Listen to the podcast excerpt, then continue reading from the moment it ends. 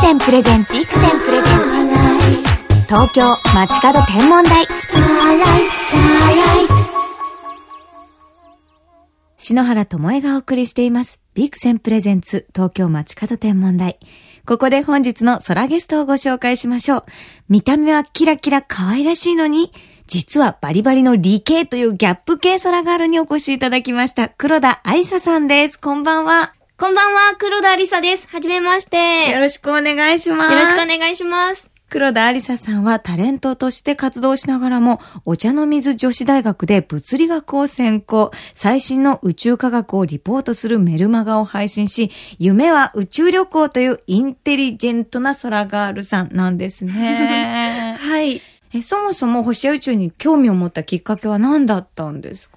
と、はじめのはじめは、うんセーラームーンだったんですよ。まずアニメだったんですそうね。なんです。そのセーラームーンって登場人物がみんな惑星の名前がついてるんですね。マーキュリーとかね水星とかマーズ、ジュピターって。うん。で、ちっちゃい時は、うんこれ何の意味があるんだろうって。うんただ、なんか犬にペロってつけるような感じなのかなって思いきや、ちゃんと星の名前だったなっていうことを知って、うんうんで、そこからこう図鑑とかを見せてもらって、ええ。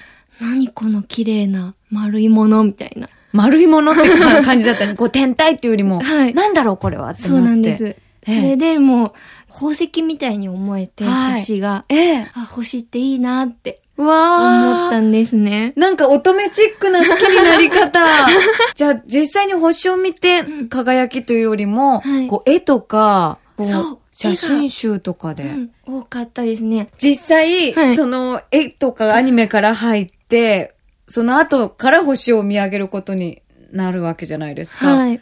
ちゃんと繋がりました。ああ、あの絵にあったマーキュリーは、うんうん。あの星なんだとかなった時に、はい。もっと綺麗と思いました。それとも、あ、違うなって思ったりしました？うーん。瞬いてる感じうがん、綺麗だなって思いましたね。それはこう二次元のねとかじゃね、うんこう再現できないものですからね。はいあ。じゃあもっと、あ、またたいてる、立体感っていう、こう飛び出してきたみたいな感じなんですね。そうですね。でも全部好きになったのがキラキラとか、もうセーラームーンとか、そういうタイプの空がある初めてだから可愛いと思って。本当ですか？もう今日もね、ピンクのお洋服に、キラキラのね、星のね、ネックレスされてて、なんか空友が増えたって感じでワクワクします。いや、え、篠原さんってすいません。ちはいなみにどういうきっかけだったんですか？篠原は、こう小さい時に、あの、母のふるさとが青ヶ島っていうすごく人口が170人ちょいぐらいしかいない小さな島で、で海に囲まれてるんで星がすごい綺麗だったんですね。ね。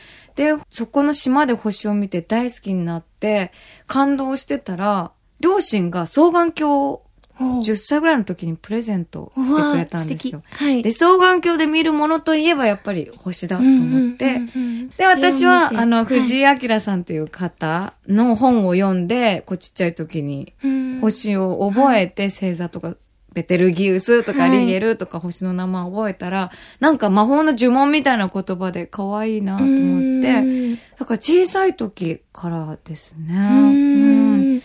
小さい時からご覧になってましたか？はい。うん見てました。あの、ちょうどあの、月の大きさが五円玉の穴ぐらいの大きさだっていうのを、テレビで見て、それをこう確かめてみたり、あ、本当に五円玉の穴と一緒ぐらいだ、みたいな、と。か、うんうん。やってみたり、多分住んでたところが、そこまで満天の星空が見えるみたいな場所ではなかったんですけど、ちょっと嫌なことがあったり、したらなんか、なんか空を見上げるみたいなことが多くなってたうんうんと思います。やっぱそう、女の子ってそうだよね。ん両親と喧嘩したり、友達と喧嘩したりすると見上げるのはうん欲。しいですようね。ん、そうですね。見上げますか？見上げますよ。だから、星が友達のような感じになって、はい。こう、瞬きが、元気出してとか。わ。かる？わかりわかるのなんか声みたいにますね、うんわかります、わかり聞こます。える時あるよね。キラキラキラってね。そうなの。ね。わかります。いやー。ねえ、いや嬉しい。嬉しい、そう だと思う。へーじゃあこうちっちゃい時慰めてくれたりとか、星が。そうですね、本当になんかこう、大きいものを見てると、自分の悩みってやっぱちっぽけに感じたりするので、なんか、これに耐えればきっといいことあるみたいな、ええそういう元気をもらえたような気がします。星から元気をもらってる。はい。まあそんなキャピキャピ系空ガールに見えますが、実はこう大学で物理学を専攻していたということなんですが、はい。どうしてこの物理学っていうジャンルをうん。選んだんですか？そうですね、うん。あの、宇宙のことを知るには、はい。もう物理が不可欠だっていうふうわうにあすごい。言われたんですね。天文学ではなくてもう物理学の方が。もちろんその天文学をやりたかったんですよ。うんええ。本本命としては、うん。でも、天文学ってすごい狭い鬼門で、うんやってる大学って言えば東京大学、うん東北大学の多分国立では2つだけなんですよね。ええだから自分の学力的にもちょっと難しいなみたいなところがあって、ええ物理学を選んだんですけど、でも本当に物理って目に見えない素粒子と呼ばれるええすごい小さいものからうん大きなマクロのものまでも全部を物理ではい。表せれるんですよ。ええ。だから、すべてのなぜっていうのを教えてくれるだろうと思って、うんうん物理を学べば。だだから、選びました。わあ。じゃあ、こう、物理学勉強していって、自然とこう、天体とか宇宙の方につながっていったというか。う。そうですね。でもなんかその前に、一回の中学生の時にうん作文を書いたところ、はい。選ばれて NASA に行ったんですよ。すごいそうなんです。え、どこの？あの、アラバマ州っていうところの、あの、スペースシャトルを作ってるような場所に行ったんですけど、そこに行って、うん。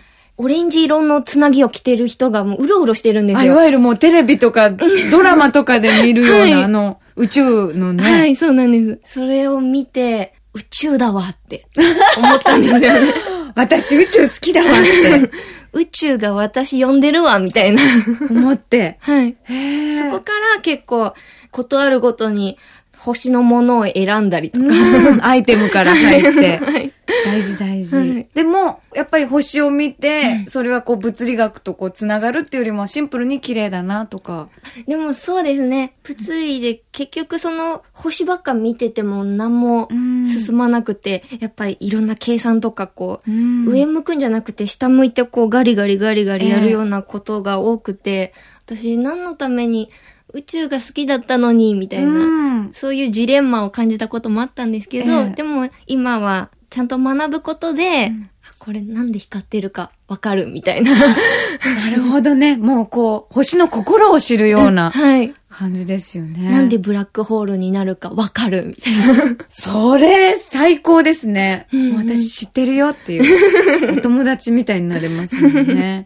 え、宇宙のどんなところに惹かれますか？そうですね。やっぱり、究極であることかなと。かっこいい何？それ何究極であること？どのように？なんて言うんだろう。宇宙ってもう始まりうん。であり、終わりであるというか、自分の人生って言っても100年ぐらいの単位のものじゃないですか。でも宇宙って、今までがもう137億年経ってて、で、またこれからもどうなるかもわからないし、普通の見方と違うね、宇宙。宇宙って夢があって、うんこう、なんか、こう、でかくてすごくて、みたいな女の子とはまた全然違いますよね。なぜなら始まりと終わりがあってっていう 返事が来るとは思ってなかったですよね。だから知りたいんだろうね。はい宇宙の心とか、うんうんうんこう人のことももっとこの人知りたい知りたい、どういう物語で、で、こう好きになった人とかもそういうふうになんか心を通わせたいっていうのと、ちょっと似てる感じがしましたね。そうですね。なんかもう、宇宙の謎って尽きないし、考えれば考えるほどこう深みにはまったりしてるんだけど、やっぱりそれが楽しいというか、宇宙に恋してるんですね。あ、恋してます。もうブラックホールです。ああれちなみに、こう、はい夜空を見上げて星を見ることもお好きですか？大好きです。うんどんな時に？帰り道とかは宇宙、あ、宇宙じゃない、空を見上げてるんですけど、うんそうですね。なんかやっぱり、こう、ちょっと行き詰まった時とかに見上げてるかもしれないです。あなんかたとえその東,、うん東京って空が明るいからあんまり星を見えないんですけど、なんか見上げてるだけでもこう、うん、なんかあそこできっと光ってるんだろうな、うんみたいな。あ、曇りの時うんとか。はい、でも、それ最高ですね。曇りの時でも空見上げますの？はい。わかる一緒だった。そうなの。私なんか東京では、あの、星見えないとか、曇りだと見えないじゃんって言うんだけど、私はその奥にあるからうん、美しいんじゃないの？と思っうんて、だから逆に曇りだから、こう見えた時に感動するんじゃないのっていうのをうん。私はずっと思ってた。星の好きな人はそういう風な心であるべ 出会えたか出会えた本当に星を好きだとそういう気持ちに自然となりますよそうですね。ね。星が好きだと雲も好きになって、うんうんうん風も好きになって、緑も好きになって、そのそばにある山とか、もう日本自体が好きになっていくっていう、うどんどん好きがつながっていくんですよね。そうですね。わかります。あ、わかある。嬉しい。私だけじゃなかった。ちなみに、あの、好きな星座うん。は何ですか？あの、私自身がサソリ座なので、ええサソリ座がやっぱり好きです。サソリ座のアンタレスですね。わあ、じゃあ見つけて。見つけたらもうやっぱテンション上がりますね。ちゃんと赤いって。ああ、そうなんですよね。色がね。はい。わあ、でもそういう見つけられる星座っていうのなんか誇らしく思いません、うん、そうですね。思います。ねお羊座とかはもう、こう、都内じゃなかなか見つけにくいので、うんはい。お牛座とか、ネスバルが入ってるじゃないですか。だから、サソリ座もうんいいなってこう、時々 思う時がありますけどね。東京 FM から篠原智恵がお送りしています。ビクセンプレゼンツ東京街角天文台。タレントの黒田愛沙さんをお招きしてお話を伺っています。篠原とすっかり空友になっちゃいましけど、なったちゃいました。はい。空友他にいらっしゃらないんですか？周りの空ガールとか。ああ、やっぱり、ルイは友を呼ぶというか、いますね。天文仲間。はい。いらっしゃるんですね？そうですね。えー、じゃあ一緒に星見たりとか？見に行くこともあるし、うんあと、ISS 通過するよ、みたいな。え LINE が、いや、LINE が来て。LINE が来たりと見るか、よって。みたいな。やっぱりその、なかなか、そこまで熱のある人ってうん少ないから、結束が強いんですよね。そう。急にギュンって仲良くなれちゃうんですよね。はい。へえ。こうみんなで見る星のおすすめの見方とかありますか？うーん、やっぱり、うんその、アプリなんですけど、うん Google スカイマップ。空にかざすと、そこにどの星があるかわかるんです。ビクセンは、はいコメットブックっていう、ーん彗星を見つけるアプリがあって。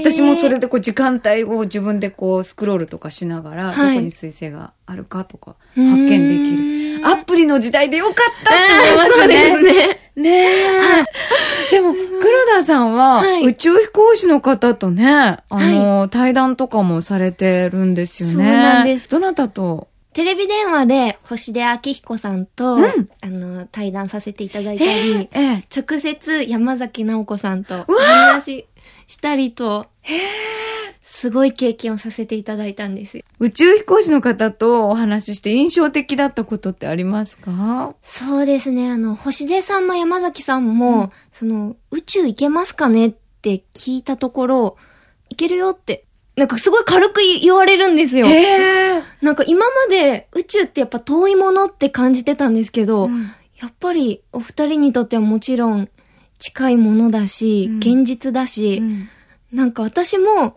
なんか夢じゃなくて、現実にできるんだろうなっていう、うんすごいパワーをもらったんですよ。そういう言葉で夢の物語を近くしてくれますよね、はい。宇宙をね。そうなんです。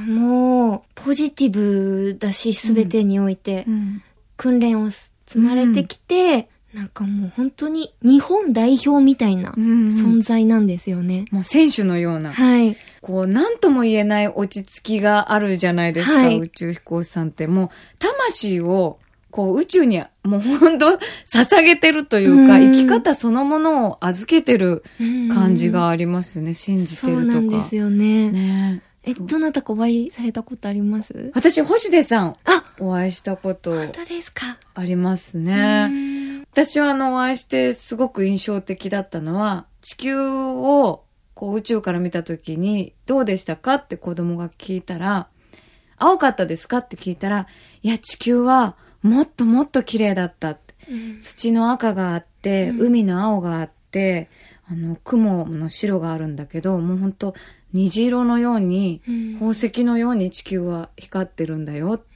言ってて、あ、もうこれは実際に見ないと そうなんですよ。と思って。でも将来宇宙飛行士になりたいんですよね、黒田さんはね。一回学生の時に応募したことあるんですよ。応募したんですか？はい。でも、その、宇宙飛行士の条件が、うんあの、4年生の自然系の大学を卒業して、実務経験が3年以上うん。だったので、もちろん条件には満たしていなくて、うん。でも、こう、出したことで、うん。自分がどれだけ宇宙に向かってまっすぐなのかみたいなうん気持ちをうん。伝えられたかなと思うので、へ 別に結果としては何もなかったけど、ーでも、やってよかったなとは思ってます。その夢見る気持ちに意義があるというか。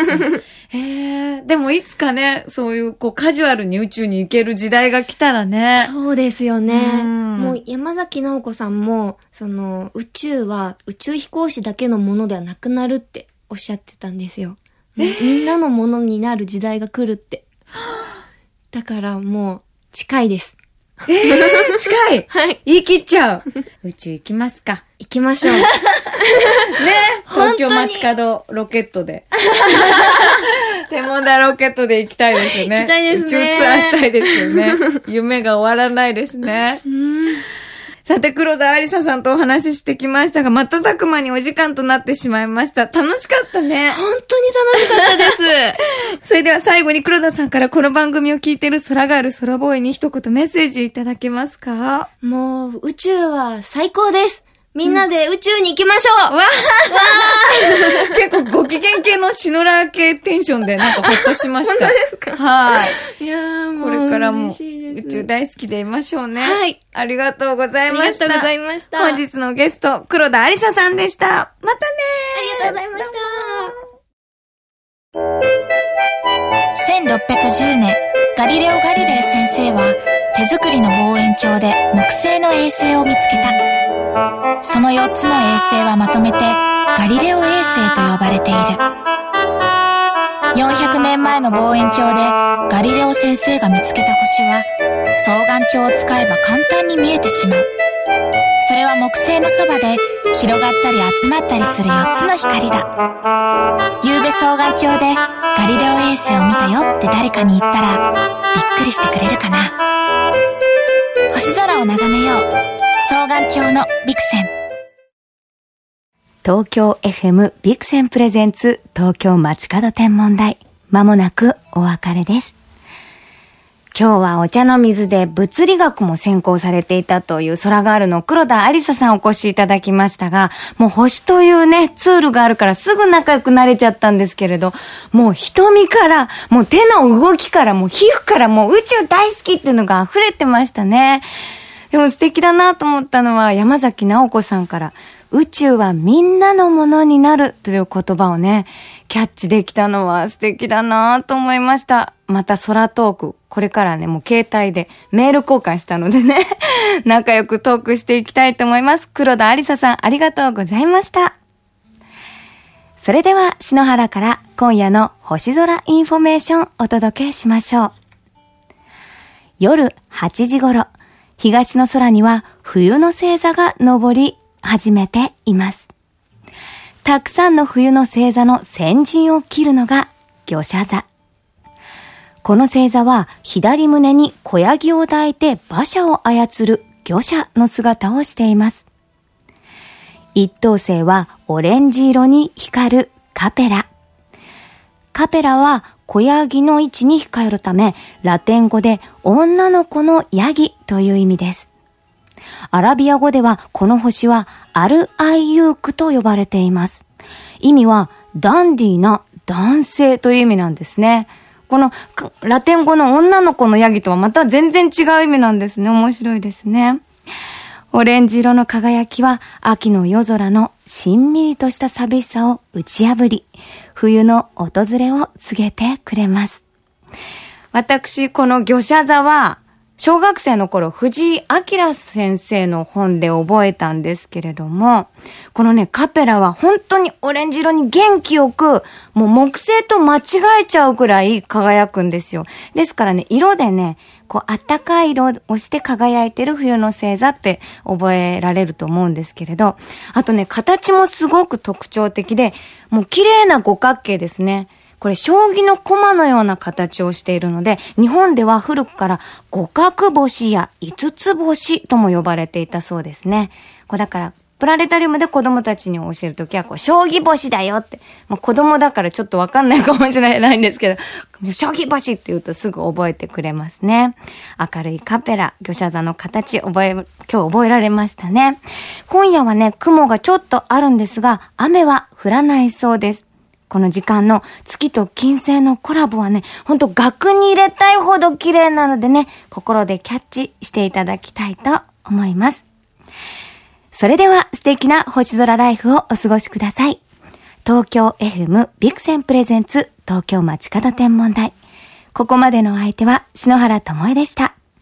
また来週のこの時間、星とともにお会いしましょう。